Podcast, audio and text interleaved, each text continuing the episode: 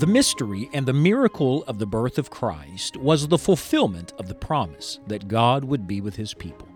The very name Emmanuel means God with us, and Jesus Christ is our Emmanuel. In this study, Scott Pauley reminds us of our ever present Savior, God with us.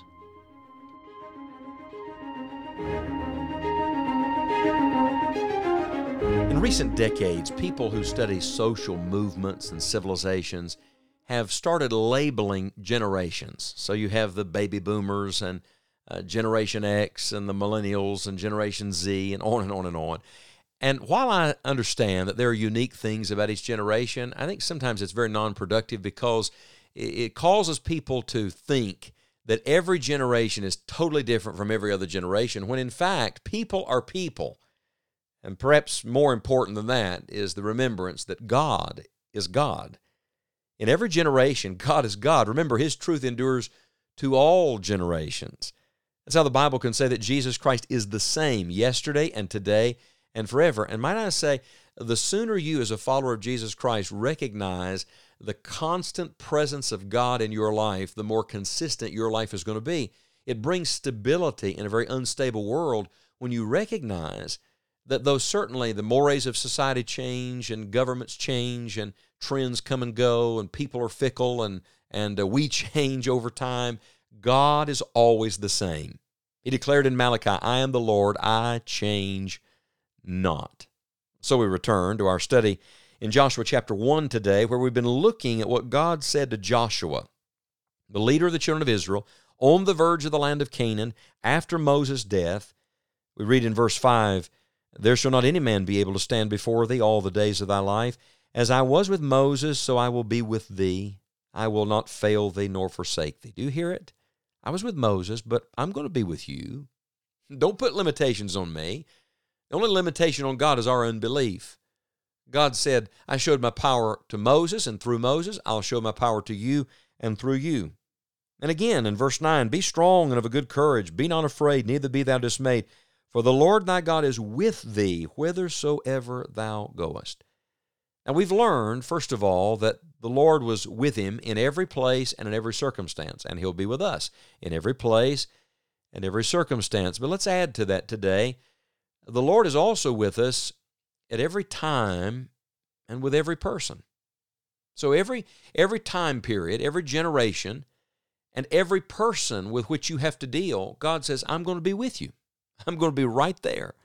I don't know what that does, what that means to you, but that puts fresh courage in my soul, friends. I mean, faith wells up just listening to what God is saying. Faith comes by hearing, hearing by the Word of God. And the Lord says, I'm going to be with you in every time, just like I was with Moses, I'm going to be with you. And with every person, wherever you go, whoever you have to deal with, I'm going to be right there with you. I think the challenge is getting each generation to simply recognize that.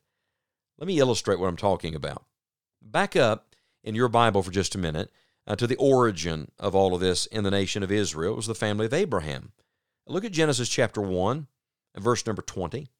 This is one of the first times in Scripture uh, outside of some of the texts we've already looked at that this expression is found. Uh, Genesis chapter 21, verse 20 says, And God was with the lad. Do you know who the lad was? It was Ishmael what a what a beautiful mark of mercy that even Ishmael, who was not the chosen seed, uh, had God's presence. God took care of him. Oh, what grace is wound up in that statement. And then in verse 22, it says, It came to pass at that time that Abimelech and Phicol, the chief captain of his host, spake unto Abraham, saying, God is with thee in all that thou doest. So, in Genesis 21, God is with Abraham. Has to start somewhere. Let it start in you and your family, the presence of God. Uh, when the presence of God is real in your life, others will recognize it. That's what happened to Abraham. Then come over a few pages to Genesis 26 and listen to verse number 28, because this is not about Abraham, this is about his son Isaac. And they said, We saw certainly that the Lord was with thee. Sound familiar? So the Lord was with Abraham, now the Lord was with Isaac. Keep coming. Come to Genesis chapter 28 and verse number 20. Uh, the Bible says, And Jacob vowed a vow, saying, If God will be with me and will keep me in this way that I go, and will give me bread to eat and raiment to put on, so that I come again to my father's house in peace, then shall the Lord be my God. Jacob said, God, I just want your presence. Is that your passion today? Is that what you want more than anything? God's presence with you? Abraham had it. Isaac had it. Jacob had it. Uh, keep coming. Come to chapter 35 and verse number 3. I love this. Jacob goes back to Bethel and he says, I'm going to make an altar unto God who answered me in the day of my distress and was with me in the way which I went. Oh, I love that. If you seek God's presence, God will make his presence known in your life. So you got Abraham, you got Isaac, you got Jacob, and then we know, of course, Genesis chapter 39, four times it says of Joseph that the Lord was with him. If you go to Judges chapter 1, verse number 22, the Bible says of Joseph's children, Manasseh and Ephraim, that the Lord was with them. Do you see how God's presence works in every time period, in every generation, with all people? And then another illustration of it. What about David? 1 Samuel chapter 16 and verse number 18 tells us that the Lord was with David. What a beautiful expression. Yes, he was uh, cunning in playing, and a mighty valiant man, and a man of war, and prudent in matters, and a comely person. Here's the great thing 1 Samuel 16, verse number 18 says, And the Lord is with him. It's the greatest. It's not last because it's least. It is the most important thing. And all through 1st and 2nd Samuel, you find the Lord is with him, the Lord is with him, the Lord is with him. Then you come to 1 Kings chapter 1, verse number 37. Would you like to take a guess what it says about David's son Solomon? The Lord was with him. And then you come to Second Chronicles 17, verse 3. Guess what it says about Jehoshaphat, Solomon's son? The Lord was with him. Do you see how each generation can know the presence of God if they want to? I think one of the sad things that's happened in our world today is for so many people, Christian heritage has become nothing more than history. It's just a story of what God did in the past. I want to tell you that your Christian heritage must not be past tense, it must be present tense. It is not just history. The God of yesterday is the God of today. The I was is the I am. Uh, the one who, who did will today if we will trust him. And so, right where we are, we must recognize the presence of God in every place, in every circumstance, in every time period, and with every person with which we have to deal.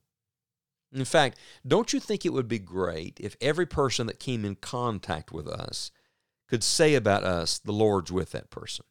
So many of these scriptures that I'm pointing out to you, it was not these people who said it of themselves, it was other people who observed it of them.